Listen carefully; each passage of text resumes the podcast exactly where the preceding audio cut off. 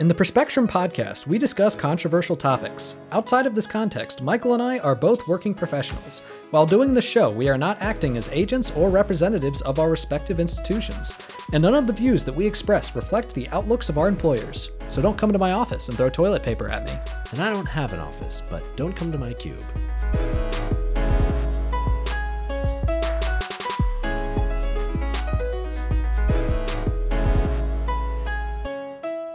Welcome to the Perspectrum. I'm Michael Bloom. And I'm Nathan Seelove. Today we have a great uh, episode lined up for you, and I just want to take a minute now that you're hearing my voice back on the pod to thank Jess for co-hosting last week. I really appreciate it. She was she was an amazing co-host. She stepped in and did a great job. So I'm I'm really really appreciative of that. So thanks Nathan and, and thanks Jess if you're listening. Yeah, of course. Yeah, it was it was a lot of fun. Uh, Jess and I we seem to have good chemistry, which is probably a good thing hmm. because you know we've been married for three years. Yeah, you know what they say: those that that podcast together stay together. So Yeah, and what was kind of interesting was that I think you and me are actually closer politically than me and her. yeah, Like she outflanks the shit out of me on the left, and I think that you and I are kind of closer in Yeah. that regard. But one thing I think is kind of interesting is usually I'm the bomb thrower and you're the measured one. Mm. And, she was definitely the bomb thrower. the whole podcast just took a huge swing to the left for the week that I was gone. I mean, yeah, I mean, like I'm out here skipping a podcast to support, like, you know, late stage capitalism, and, and Jess is on the podcast, you know, uh, Condemning yeah. all capitalism. In, exactly, yeah, exactly. So, anyway, yeah, I, I just really appreciate it, and I uh, hope that our audience uh, enjoyed that. yeah, yeah.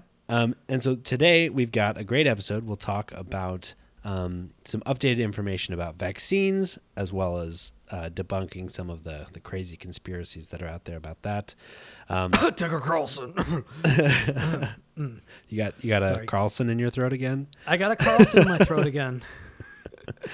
um, and then uh, we'll talk about the outcome of the Derek Chauvin trial, and we will uh, close out the episode with um, more of a philosophical discussion about religion. So stick around for that for sure.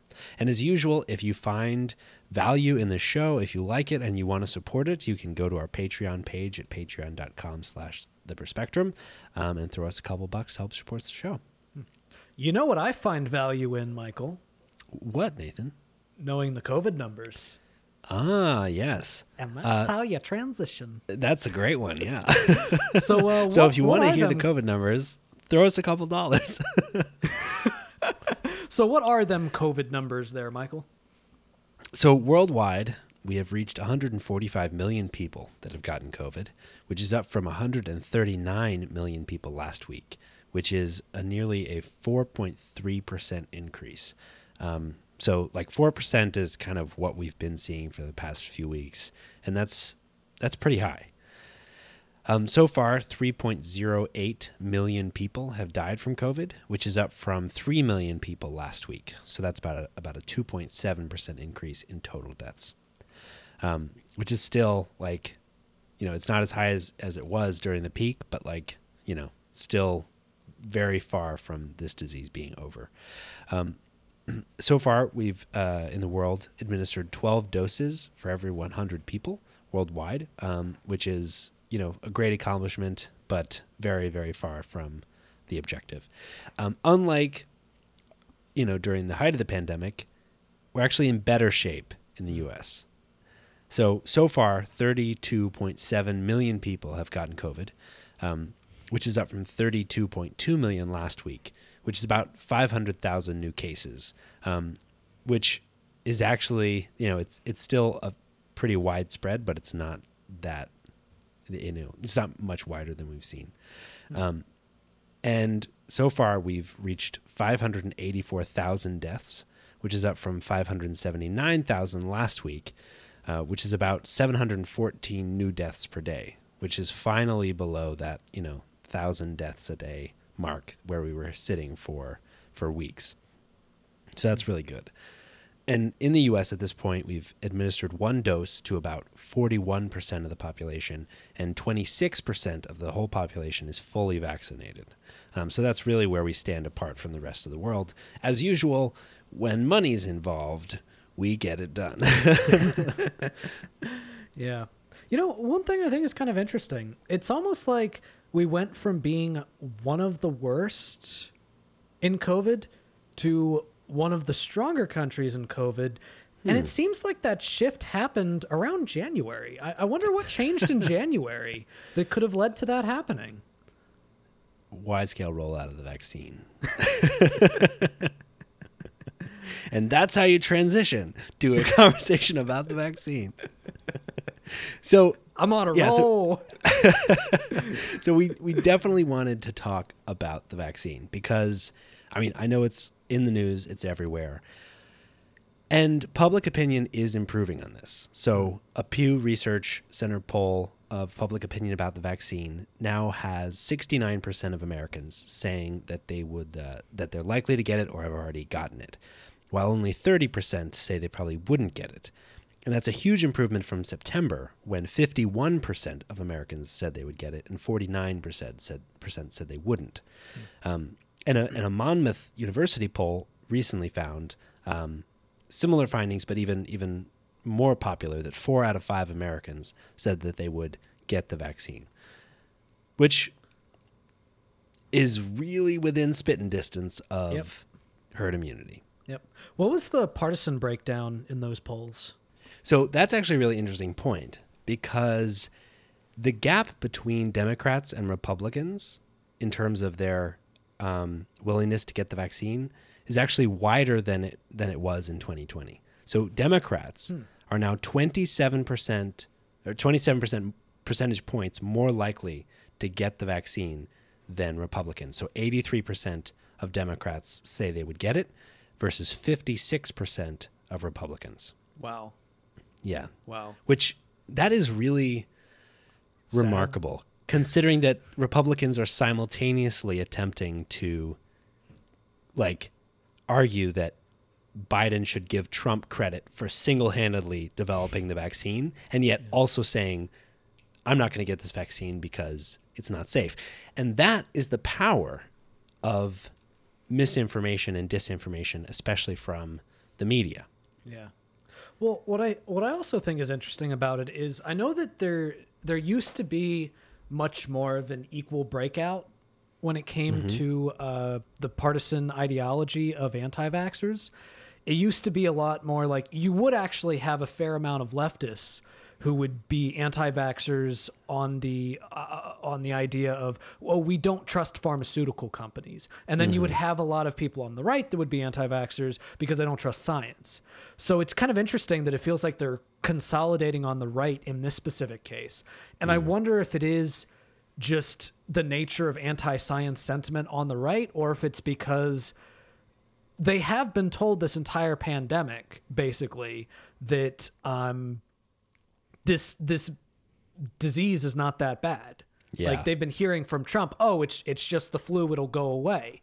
So now here we're we're out here coming with um, oh we'll we'll come and get this vaccine and, and it's really important and I'm wondering if people that are saying that they're not going to get the vaccine it's not just the crazy conspiracy the, uh, Yeah. theory people it's not just like the crazy people we see online that says oh they're gonna you know they're gonna pump your veins with a microchip or they're going to like it's gonna be pieces of dead fetus in it or mm-hmm. or whatever. I'm wondering if a lot of those are just simply people that are like why would I get it? I mean it's yeah just the flu. i'm not going to get it because like who needs a vaccine for that? Yeah exactly. That's really interesting. Also, just like anti government sentiment in general, like Yeah. feeling that something that, even though like it wasn't developed by the government, the government, I think people presume, had a much more important role in developing this, this vaccine. And so, Yeah. like, it's more aligned with conservative ideology to distrust the products of government, regardless of what they are or how well they're put together. But it was private do want- companies that made this. yeah, exa- no, exactly, exactly. But it's very much seen specifically, probably because it's being distributed by, at least, um, coordinated by the government. That it's like a government thing. Yeah. One thing I do want to emphasize though is like even though it's becoming, you know, m- even more uh, popular to get the vaccine. Herd immunity is really, really important, and we don't know where that is yet with COVID, which is critical. So, just as a refresher, herd immunity is when you get indirect protection for people that aren't that don't have immunization to the vaccine from people that do. So when when the transmission among a group of people goes down because there are pe- there's a high proportion of people that are immune to the disease, it protects everyone whether they're vaccinated or not. Yeah. Which is really important because especially for people that can't get the vaccine, people that can get it and do get it are then passing along that protection um, to those people that can't for whatever reason. Yeah.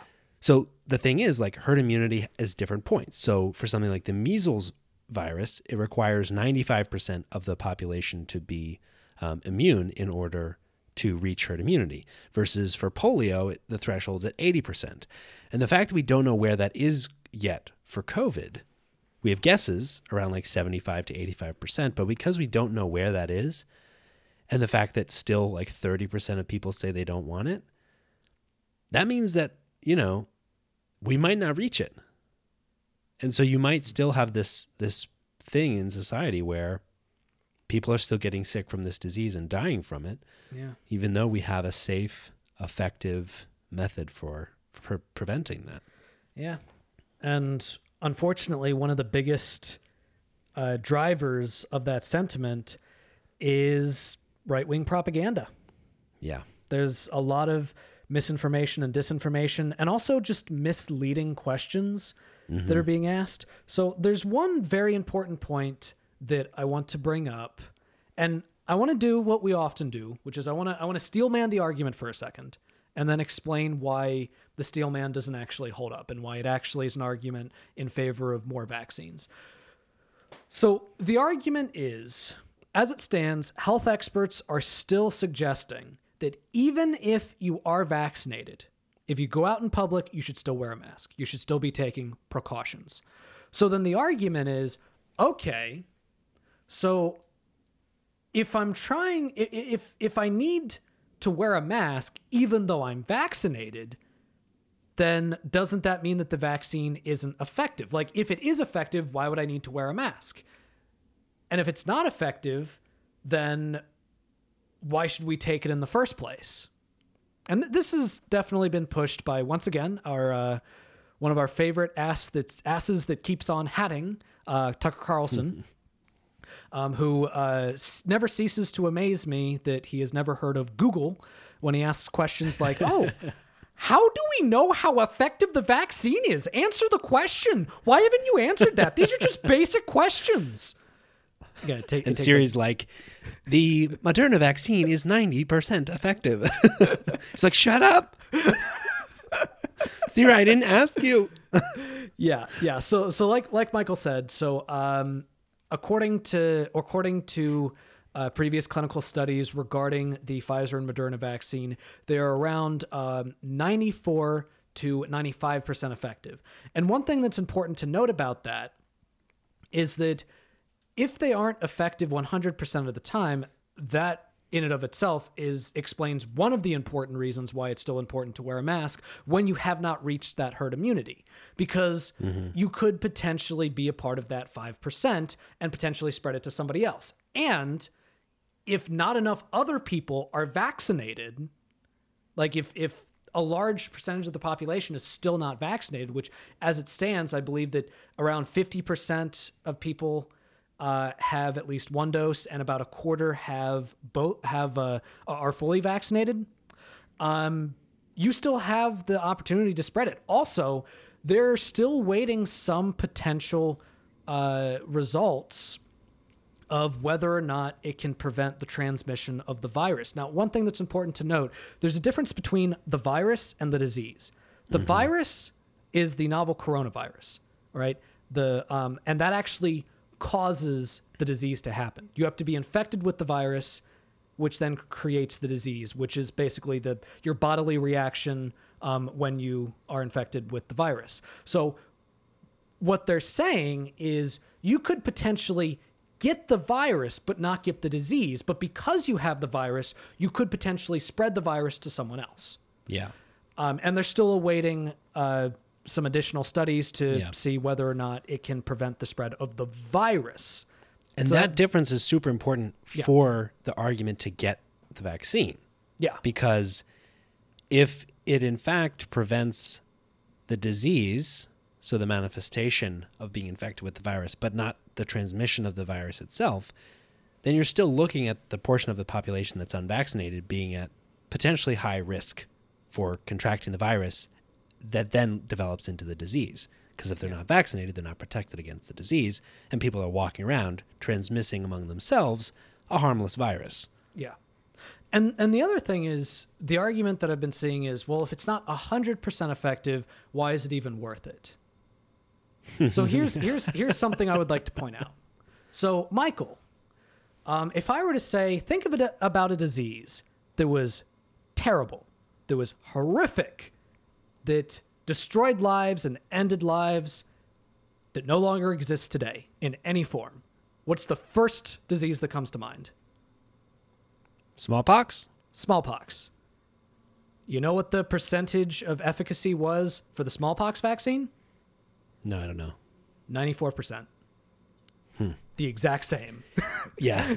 the only disease that has been eradicated from the Yeah. earth. Completely eradicated from the earth. Let's be clear also that, like, when things work in your mind, that is a binary thing. It Yeah. either works or doesn't work. If you put if you have birth control, it either works or it doesn't work, right? No. Everything has a statistical probability of working or not. Yeah. when you repeat an experiment in the limit, there is always, or there can be a failure unless the probability of, of happening is 100%, which is super rare. Almost nothing that you do is a sure thing. Yeah. And so the idea that you shouldn't do anything that isn't a sure thing is like totally nonsensical, especially when it comes to something like um, taking precautions, taking risks. You know, like Wearing a seatbelt. Like Wearing a wear- seatbelt. When you go into a car, you wear a seatbelt. Now, it's very possible that if your car caught fire and blew up, that seatbelt wouldn't protect you that much. But if you Yeah. were in a head-on collision, um, you might get ejected if you're not wearing that seatbelt. Yeah. Like seatbelts save lives. Not a Yes. hundred percent of the time, but a significant portion of the time that warrants us like wearing them constantly, even though we don't expect we're actually going to get into a car accident when we get into a car. Yeah, We just and that's do it. that's the big thing. That's the big thing. Think about it like this: it's not about the probability that something fails. It's about the probability. It's about the difference between the probability of a bad thing happening if you didn't take the precaution versus if you did. So it's not about the probability that the seatbelt won't save your life. It's about the probability that you would die if you weren't wearing it. So think about this. It's not about the probability that the vaccine doesn't work for you, which is like, you know, six to five to six percent. It's about the probability of getting infected if you don't have the vaccine. You are 95% more likely to be infected if you are exposed to COVID if you don't have the vaccine. Yeah. Like, Yeah. yeah, it's just. yeah. And so that's basically what the measures of effectiveness are. And yes, we're definitely still learning about these vaccines, but but the news, generally speaking, especially on their effectiveness, is very good, Yeah. including likely lowering transmissibility. Some preliminary studies have come out about that, and including making it less likely for people that are infected with the disease to actually spread it, even if they do are one of those people that experience symptoms, because the symptoms are reduced, the viral load is reduced, and so it makes the disease less contagious from those people. Yeah. Yeah. Another important development in this whole story that I think it is worth bringing up, and I think, you know, as a show that does pride itself on trying to be intellectually honest, I think we would be remiss if we didn't mention this. And that would be the Johnson and Johnson vaccine. The Yeah. the recall or not the recall, the pause of the Johnson and Johnson vaccine following uh, I believe it was 6 cases of blood clots following the use of the vaccine. Um, Yeah. among about 7 million people that have received the shot in the Yeah. US. And of those six people, last uh, like the the last article that I looked at, only one of them had actually died. Um, yes. and the rest of them were hospitalized, but uh, it didn't look like they had passed away. Yeah. So, one of the things that I think is really important to note about this is that correlation doesn't always equal causation. Yes. So, it is true. I mean, obviously, these cases do exist.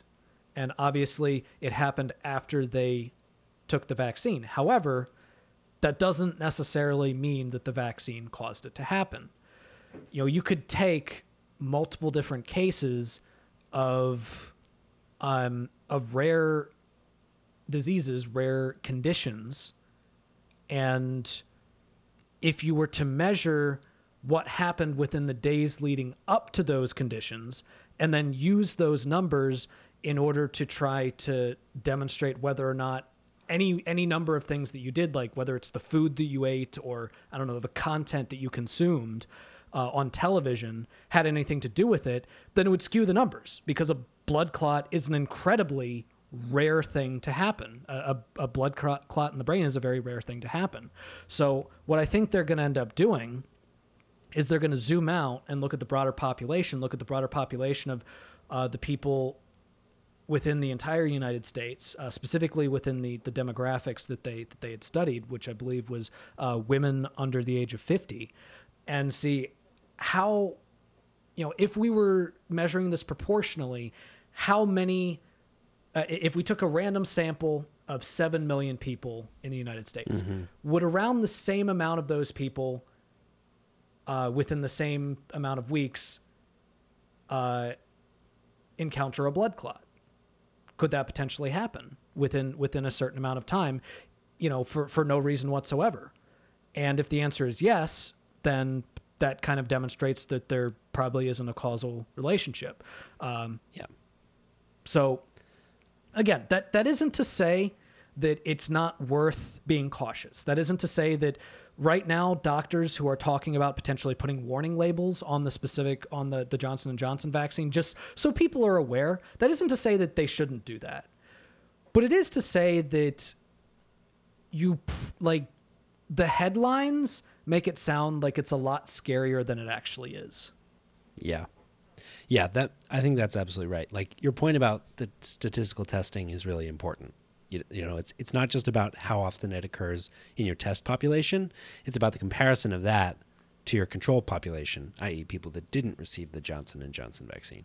Yeah. Um, and and importantly, you can statistically measure how how different those numbers have to be in order to draw a significant, a statistically significant connection between those blood clots and the Johnson and Johnson vaccine. So these are the kinds of analyses that the FDA and the CDC are doing right now as they think about as they put a pause on this disease. Yeah. But even if there was like a a coincidental factor, say a genetic factor or something, that combined with the Johnson and Johnson vaccine caused it, this like causal relationship, you should think you should consider how likely it is that you have that combination. Yeah. Because six people of seven million people makes that probability zero point zero zero zero zero nine percent, and that's rounding up. And so, like, and and the probability of dying, it makes it uh, zero point zero zero zero zero one percent. Yeah. So, like, the probability of this actually adversely affecting your life is as close to zero as you could hope to get. And so, uh, it is a, out of an abundance of caution not to do harm that this has been paused, especially in combination with the availability of other vaccines. Yeah. But personally, I'd get the vaccine in a heartbeat. I would get this vaccine over the other vaccines just so I didn't have to get a second shot. Well, I mean that is the advantage uh, the the advantage of the Johnson and Johnson vaccine. Yeah. like I think that it could actually create more protection because you might have some people that maybe take one dose of uh, of Pfizer and are like, well, I guess I'm protected enough, right? Yeah. Um, but yeah, yeah, that's that's a really good point. Also, I think it's important to note that this should also demonstrate to you how careful the FDA is, how careful the CDC is, Yes. because again, like like Michael pointed out, a less than one in one millionth chance of this actually happening, and they put a pause on it. So that should really tell you how safe they believe that the Pfizer and Moderna vaccines are. The fact Yeah. that something as monumentally rare as what has happened with these particular uh, vaccine, uh, th- these particular women um, with the Johnson and Johnson vaccine, that that's all it took for them to put a pause on Johnson and Johnson.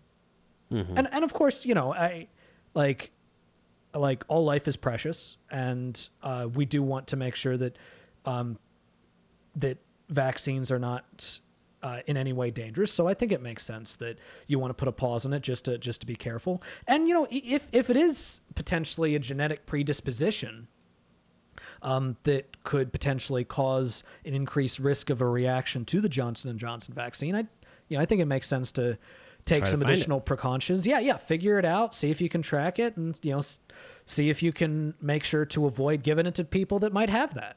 Yeah.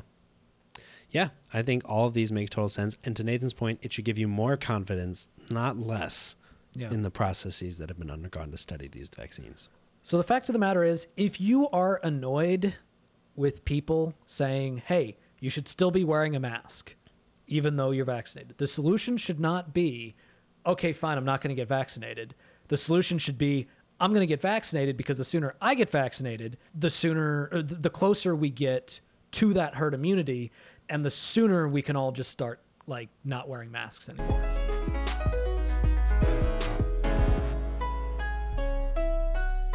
So now it's time for a more lighthearted segment, a good actually. So Nathan, why do we do good actually? Well, we do good actually, because sometimes the world feels bleak. It feels dark, feels depressing. But every now and then, if you really look around, you realize that good actually is everywhere. Good exists, and it can be found. So, Michael, what is our good actually story this week?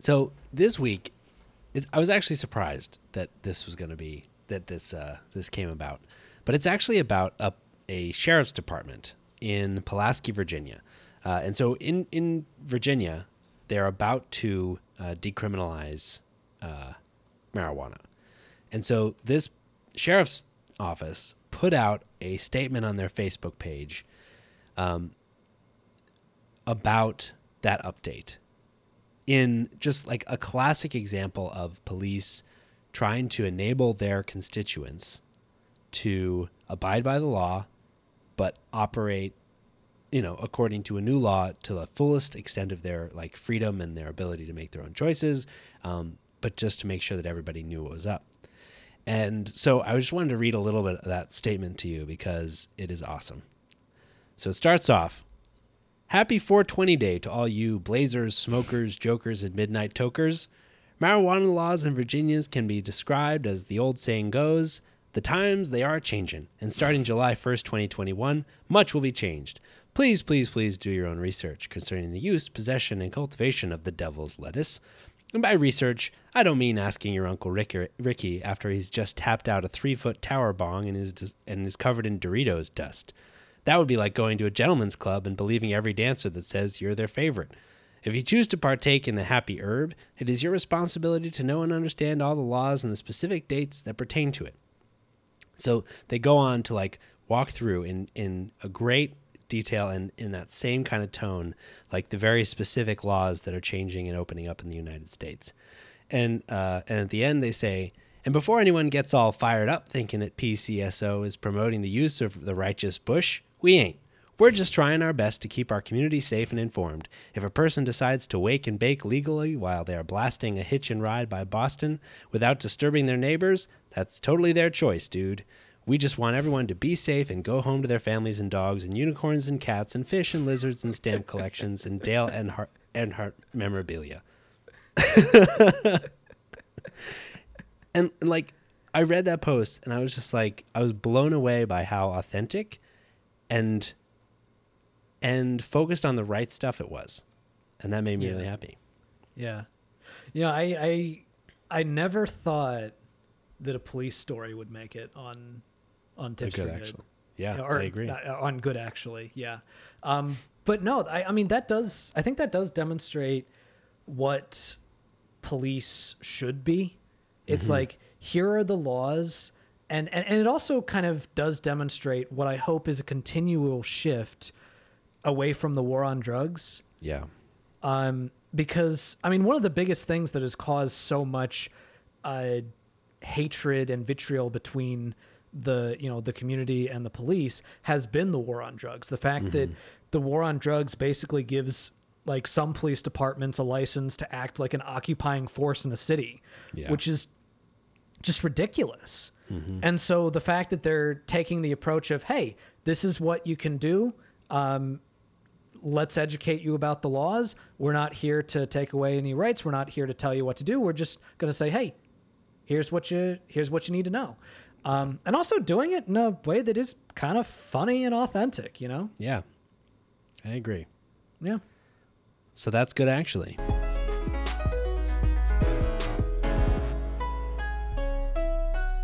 So for our next segment, we wanted to discuss the uh, righteous outcome of the Derek Chauvin trial. Yeah. Yeah. I was I was holding my breath Yeah, me too. Uh, I, I was actually watching it live uh, as it, as it was happening, and the thing is, I, I stand by what I said the, the in the previous pod. I was thinking it's it could go either way. I, Yeah. I was saying it's 50-50 at this point because you almost never have cops actually charged. Yeah. Like I can't think of hardly any examples. Like the only example that comes to my mind is that one cop that straight up walked into the black guy's apartment and shot him. Like because apparently she she claimed that she thought she was in her own apartment. She actually got charged. But like, you know, Breonna Taylor, uh, Eric Gardner, um, Michael Brown, it just cops almost always get off. yeah. And I really would not have been shocked if if he had gotten off. Yeah, I agree. And I think that the fact that he was still charged just speaks to how blatant and obvious the outcome was. Yeah, I mean, we, we walked through, as we were talking about the trial, some of the arguments that the defense was making. And I think what we talked about at the time was how all of these arguments to a sympathetic jury absolutely could land. Like Yeah. each one of them was targeted specifically to undermine the specific requirements of each charge second degree murder, third degree murder, and second degree manslaughter. Yeah. Um, and so, you know, it really uh, when when we finished that segment, my mind was, I thought that the chips were stacked in favor of him being acquitted, because reasonable arguments plus being a police officer in this country means immunity. Yeah. Yeah.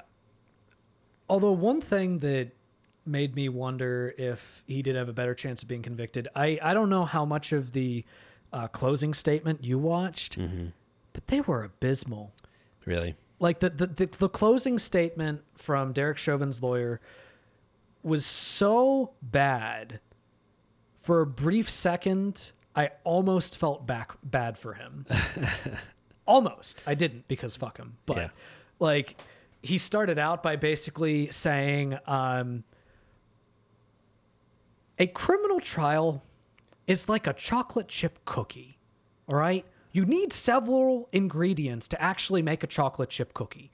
You need flour, you need baking soda, you need sugar, you need chocolate chips, and if you don't have any one of these ingredients, then you can't make the cookie.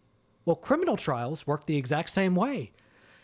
And I was like, what the fuck is going oh on? Oh my God! Does he know that he's in a murder trial? I don't Like- I, and on the other hand, you have the the um, prosecution's closing statements, basically Yeah. saying, "Look with your eyes at what you saw."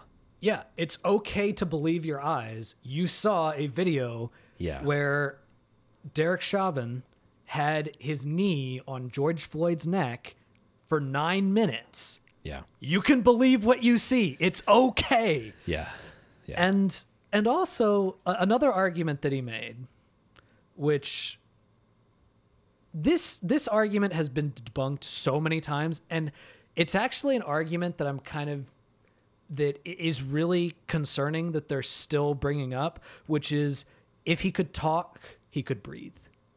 Which that claim has been widely debunked many times. And unfortunately, there have been many cases in which autistic children uh, have been abused by uh, police officers and sometimes teachers with a very similar sort of like knee on the, their the, their back.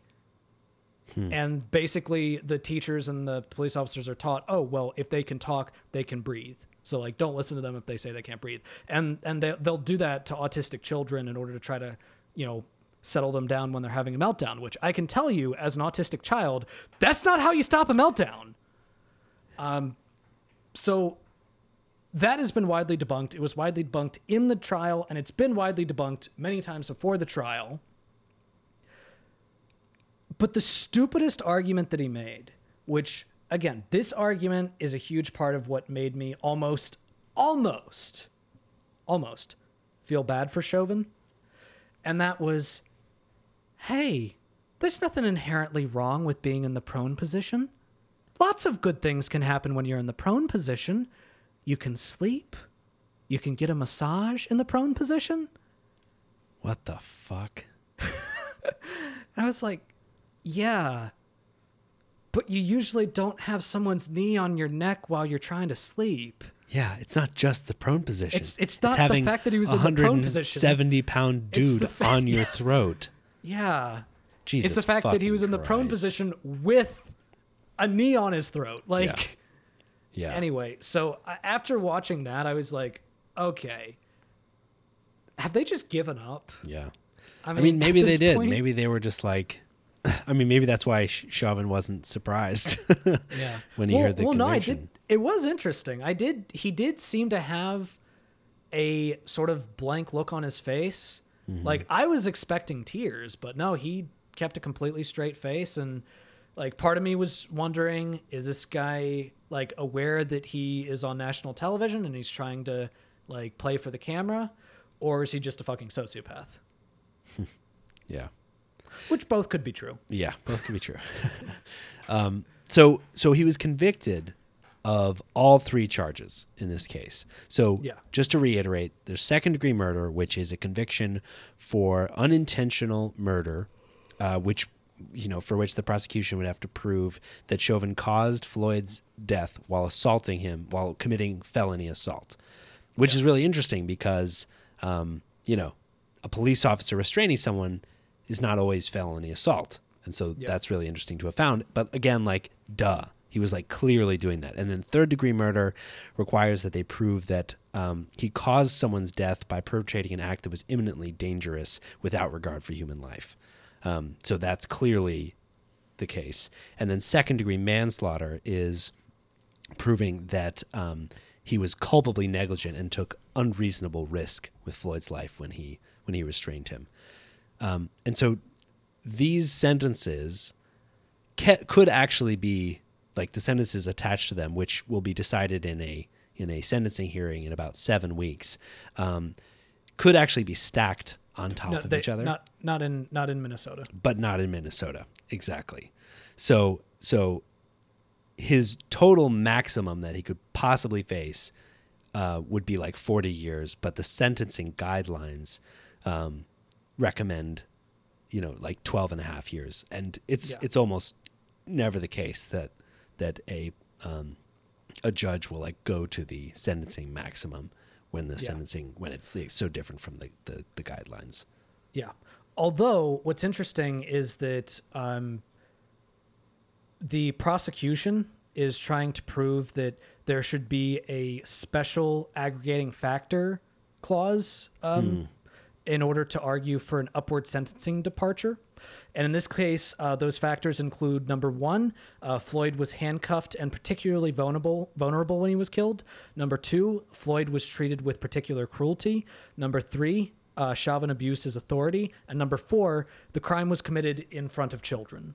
And what's interesting is that normally in, in Minnesota, they would have to basically have another hearing in front of a jury and the jury would have to determine whether or not those factors were involved. Um, but Derek Chauvin actually waived that. He Hmm. actually waived whether or not.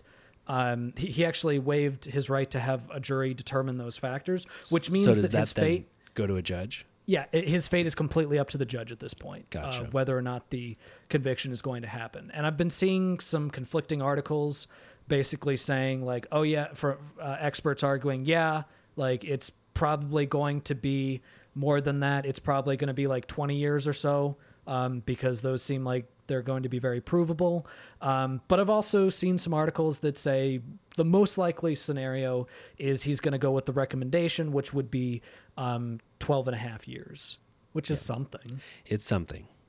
Yeah, and that's the thing. I think that's a huge takeaway from this case in general. It's Yeah. it it was a huge sigh of relief to see the bare minimum of justice done Yeah. when it is so rarely when that minimum is so rarely reached. yeah.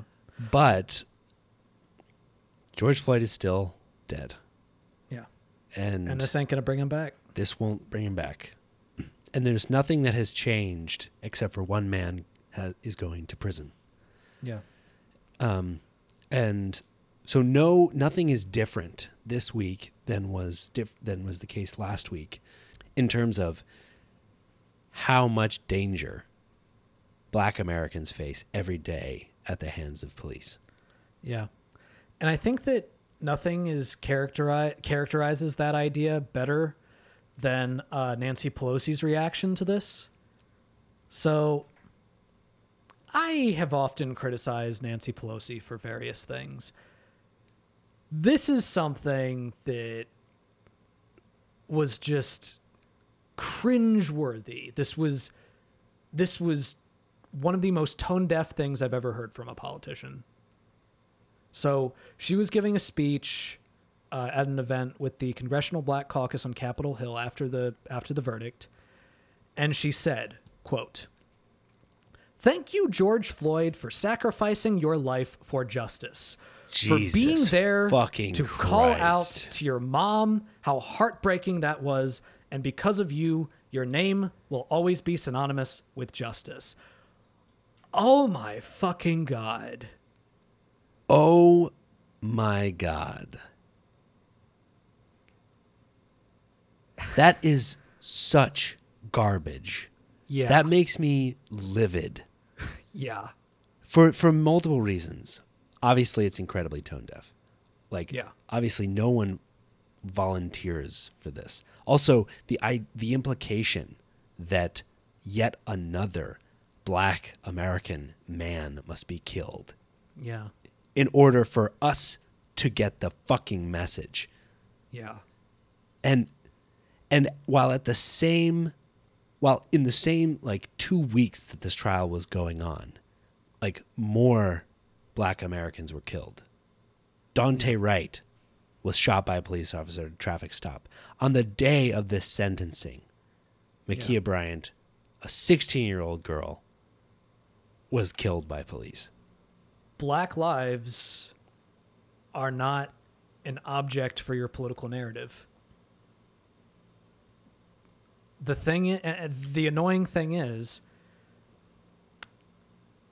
I am worried that Democratic politicians like Nancy Pelosi will will see something like this, say justice was served, the world is just, and slow down calls for criminal justice reform. Mm-hmm.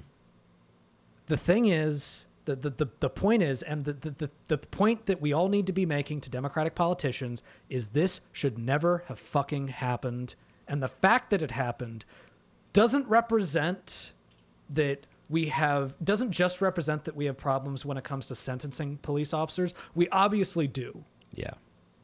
but we also have problems in how we train police officers and the expectations we put on police officers in the things that we call on police officers to do. Yeah.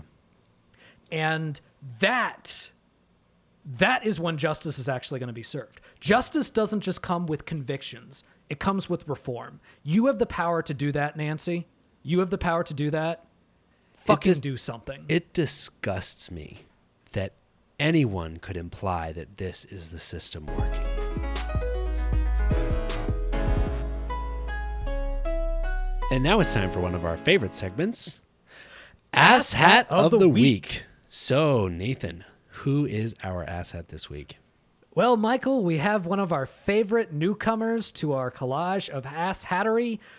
Georgia Representative Marjorie Taylor Jewish Space Lasers Greene. Oh wow! Again, in such a short amount of time, she's really Yeah. making her name a name for She's- herself on this show. She's an overachiever. I know she could like she could just ass ass hat all all all all.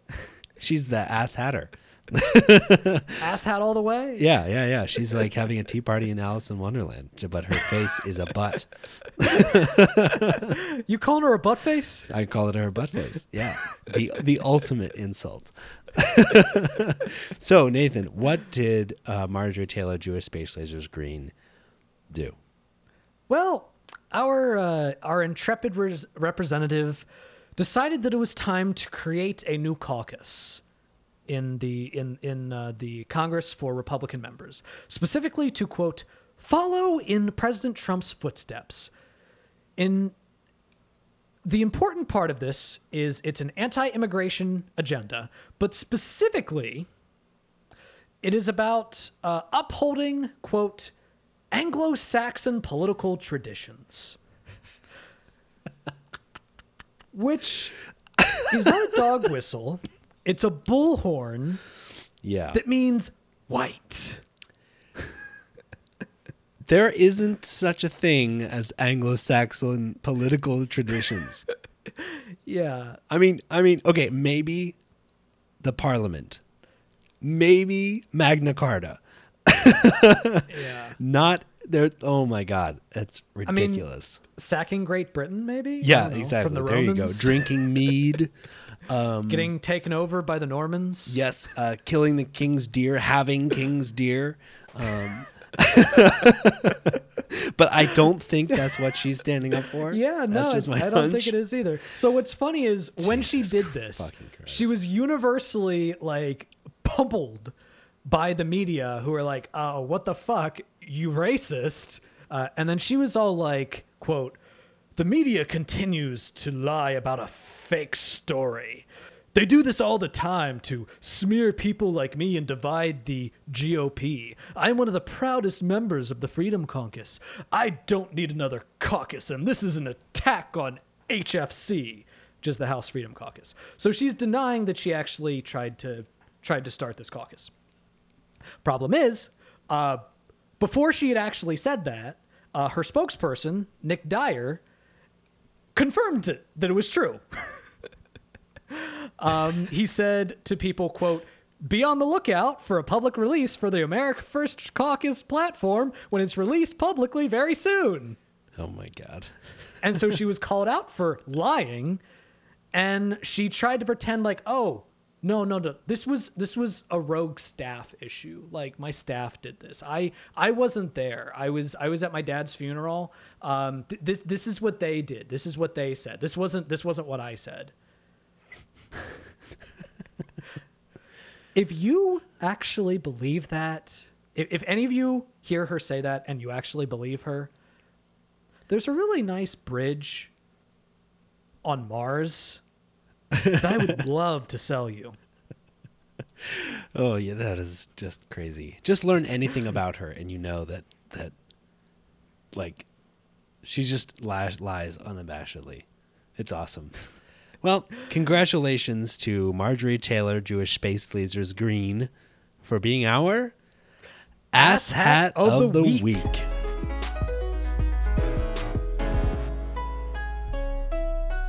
Okay, so for our third segment tonight, we are planning to talk about religion, which is a hot topic for sure, um, and is is as we were planning for this pod, we kind of realized that it's a topic upon you know upon which we have both evolved a lot, and um, and you know our views may or may not be the same.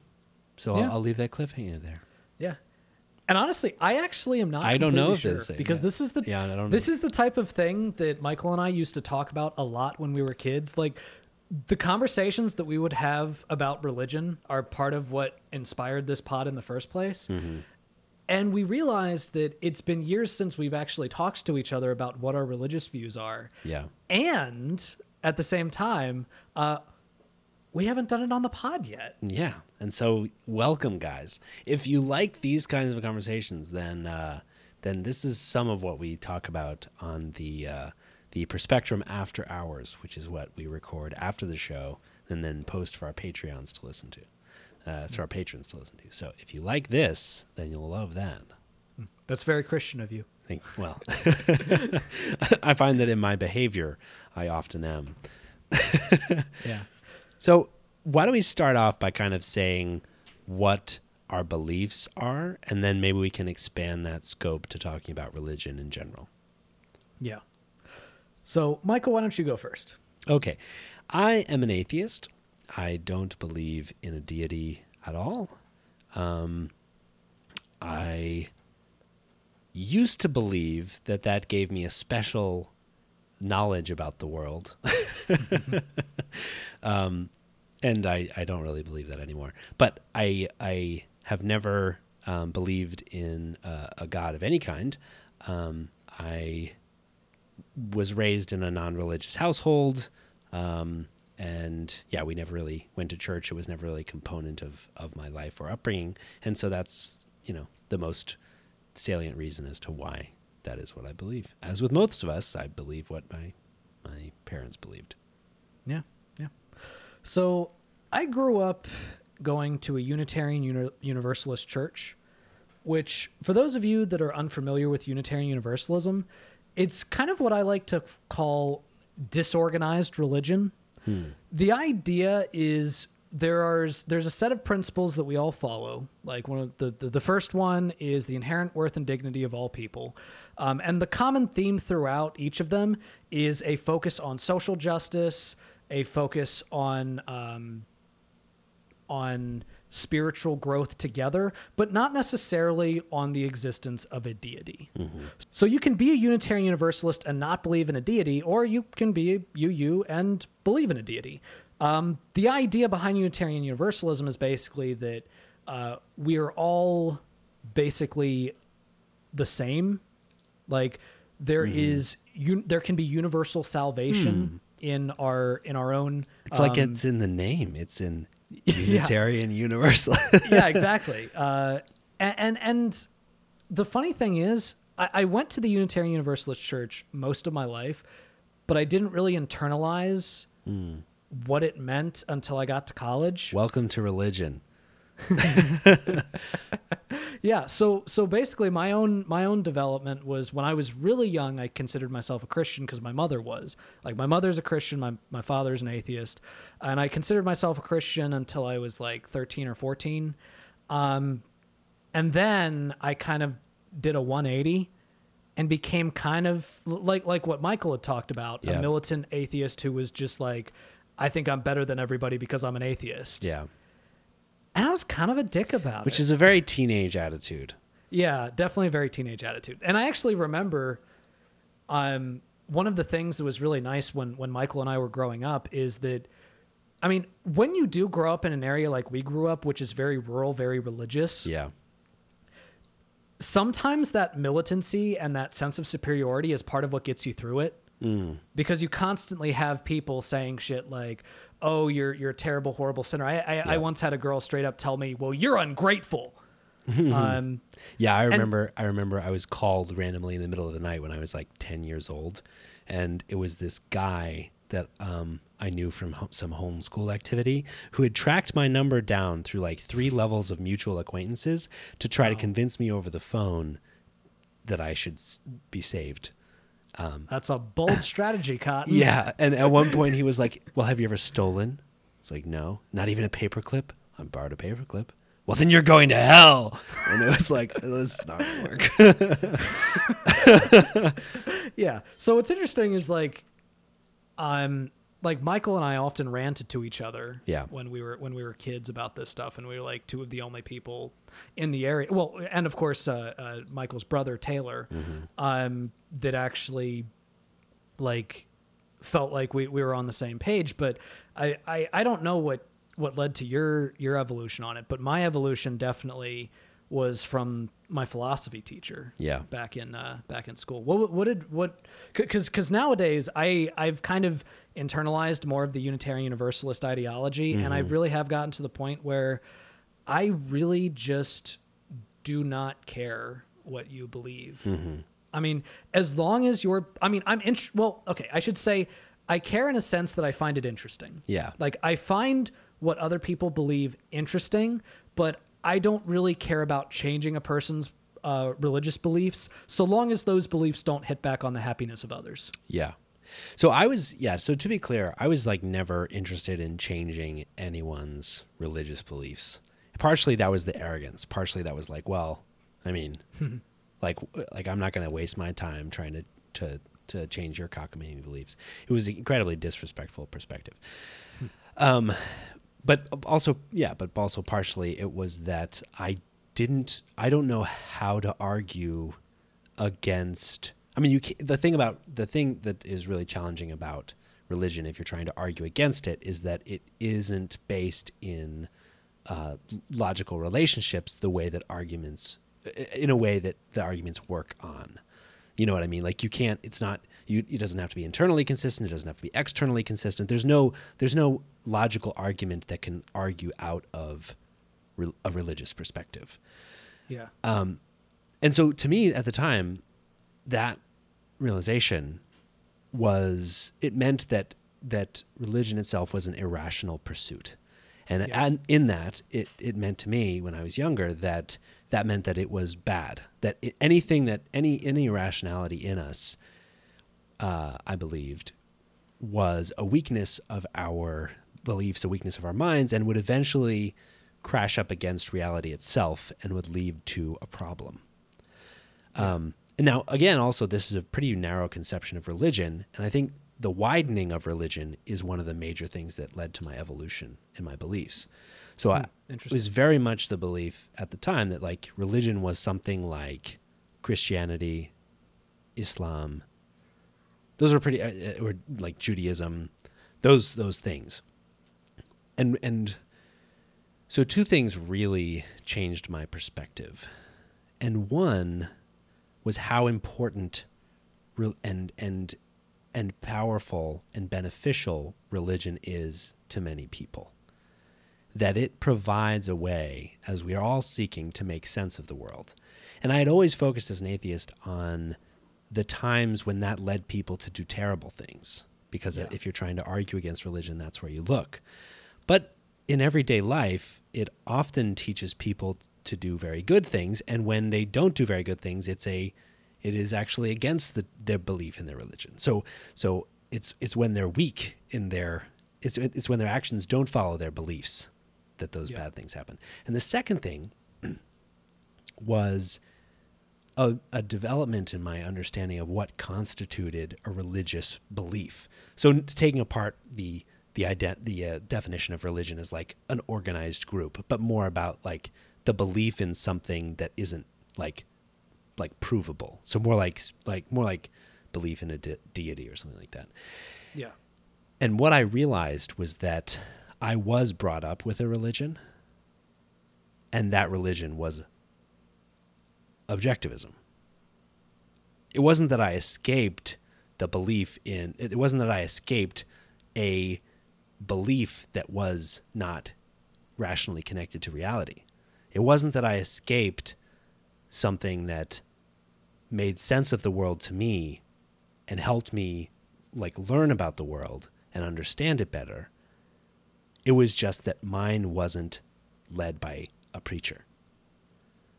And so something like in, in my, to my perspective like if uh, the measure of a goodness or the badness of a religion is how it what actions it leads people to take. And so like it doesn't matter if like it, you believe in crazy stuff similar to you like it it's okay like if it is good for you and leads you to be a fine person, a good person, that's cool. And and importantly, it doesn't take much of a widening lens to realize that like belief in private property is a similar type of intersubjective reality that we all Yeah. agree on and make up and that's how it defines our world. Yeah. And so like I had no intellectual superiority. There was no real way in which my beliefs as unprovable as they are were fundamentally different. Hmm. So, how would you say that the concept of objectivism is like as unprovable as religion? Because, like, I I mean, I, guess like ultimately it, it ultimately objectivist arguments have to appeal to the, the natural like naturism fallacy like what is natural is good. Okay, so like like ultimately i have not found a explanation of the world uh, explan- explanation of the um of like morality and goodness in the world that is more provable than someone made it good. Interesting. So, it does sound like you and I have kind of had a very similar evolution. Um, so, I mentioned earlier that the biggest thing for me was this discussion with my philosophy teacher, and so so my philosophy teacher was uh, he he was Christian, and I as this you know this this freshman eighteen year old militant atheist kind of asshole and arrogant douche, um, came into it thinking, oh, I'm going to I'm gonna one up my philosophy teacher by you know making arguments against religion and making him look stupid. Nice. That's always going to end well. yeah, no. yeah, no. Um and and the thing is, like this was probably one of my this led to being one of my proudest moments, not because I proved him stupid, because he proved me stupid and I acknowledged it. Like I realized, holy shit, mind blown.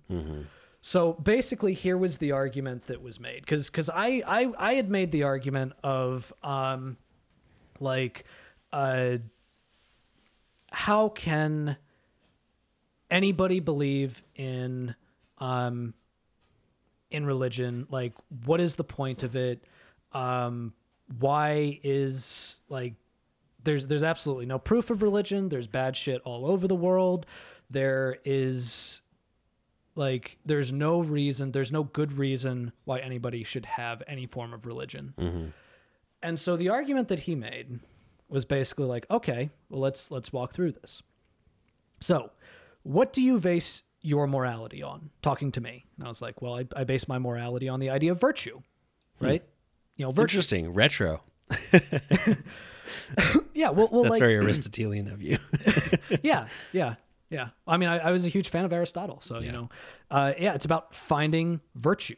It's about being virtuous. And he was like, okay, so virtuous is a concept, right? It works outside time and space. It's like, yeah, yeah, you know, it's it's a concept. You know, people have to think about it, but it's intangible. The idea of virtue is intangible. And he was like, "So how would you define define virtue?" And I was like, "Well, virtue is basically, you know, all that is good. Like it's it's doing good in the world. It's doing things that are good for other people uh, and good for yourself. Um, you know, it's the embodiment of all that is good." And he was like, "Okay, so so then you would say that under your ideology, the most important thing is for someone to live a virtuous life." It's like, "Yeah, exactly." is it possible to be perfectly virtuous? It's like, well, no, of course not. You know, because we're all we're all imperfect. We're humans. You know, we're we're chaotic. Of course, we fall short of living truly virtuous. It's like, okay, but you still want to try to live as virtuous as possible. Like, yeah, of course, of course. And again, virtuous is an idea that works outside time and space, and that it exists even if there's no one around to think it. And I was like, yeah, I'd say so.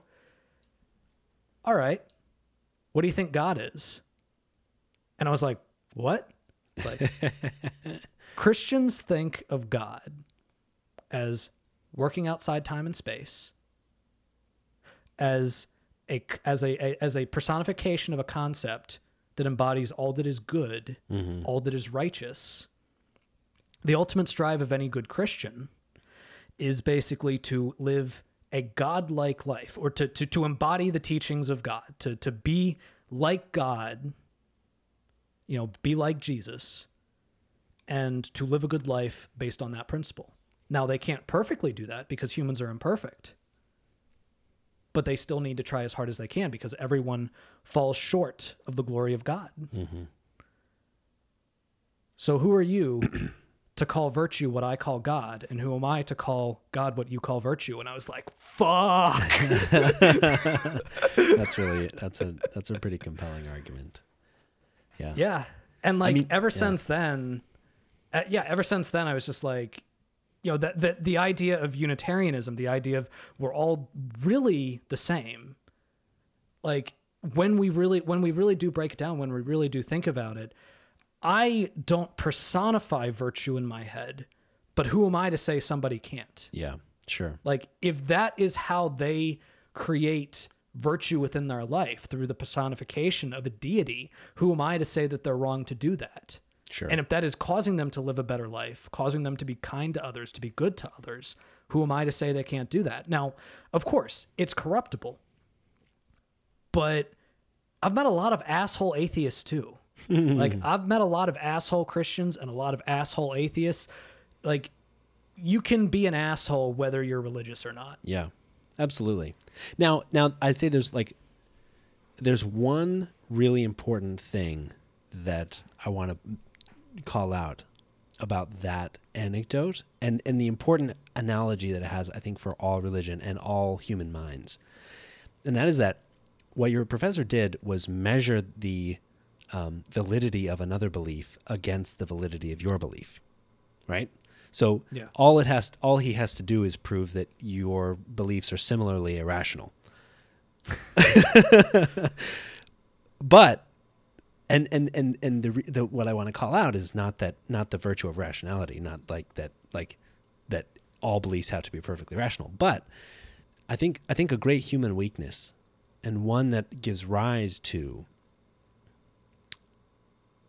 filling in the blank on answers that we don't have on questions we don't have the answers to. I'd say that is a huge challenge for humanity and human minds. We want there to be an answer and we want to know it whether we actually know it or not. And so like I would say religion has a great place in in the mind, in society, in in in the world depending on how it manifests.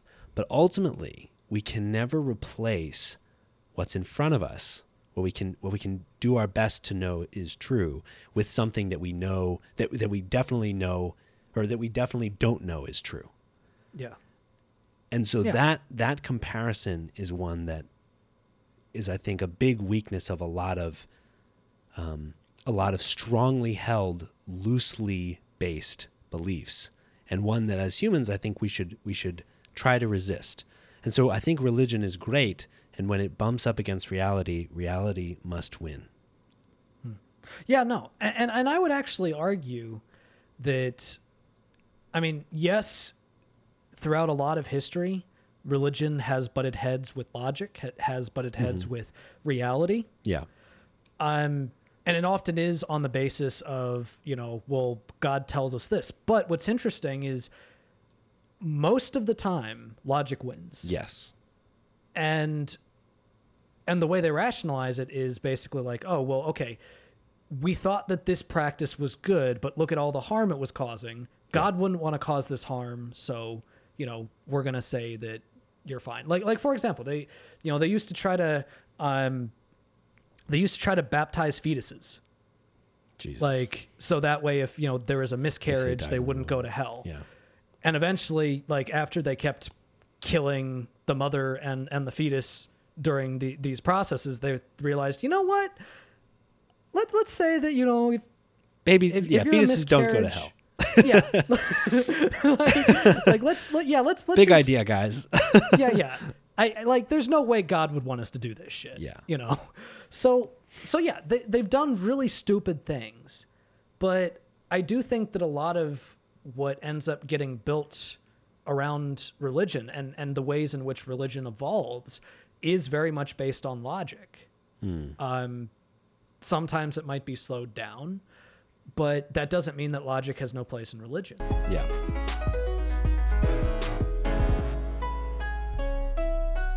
All right, and with that, we will end our episode on our highlights. So, Nathan, what is your highlight this week? My highlight this week is I am officially fully vaccinated. Oh, congratulations. And I have to say, uh, God, it sucked. really, I the second dose. the second dose kicked my ass. Like I I got no sleep that night. I was feverish all day. The next day I was drowsy. According to Jess, I was delirious. Um, it was rough, but I am fully vaccinated and I can now safely hang out with other friends that are fully vaccinated and I don't have to worry as much about uh, getting about getting COVID. And I was thinking like if this is like if this is how shitty this is, imagine how shitty the actual virus must be. And I am so fucking glad that I, I don't have to deal with that. Um, so I am you know, it was it was a shitty day, but I could not be happier that I went through it. Congratulations, dude. That's amazing. What about yours? For me, oh, good question. I don't know. There's so many, so many good things. Uh, I think my highlight is that I don't think I'm going to have to work this weekend, Nice. which will be nice. And with that, thank you so much for listening to the Perspectrum, and you'll hear from us again next week.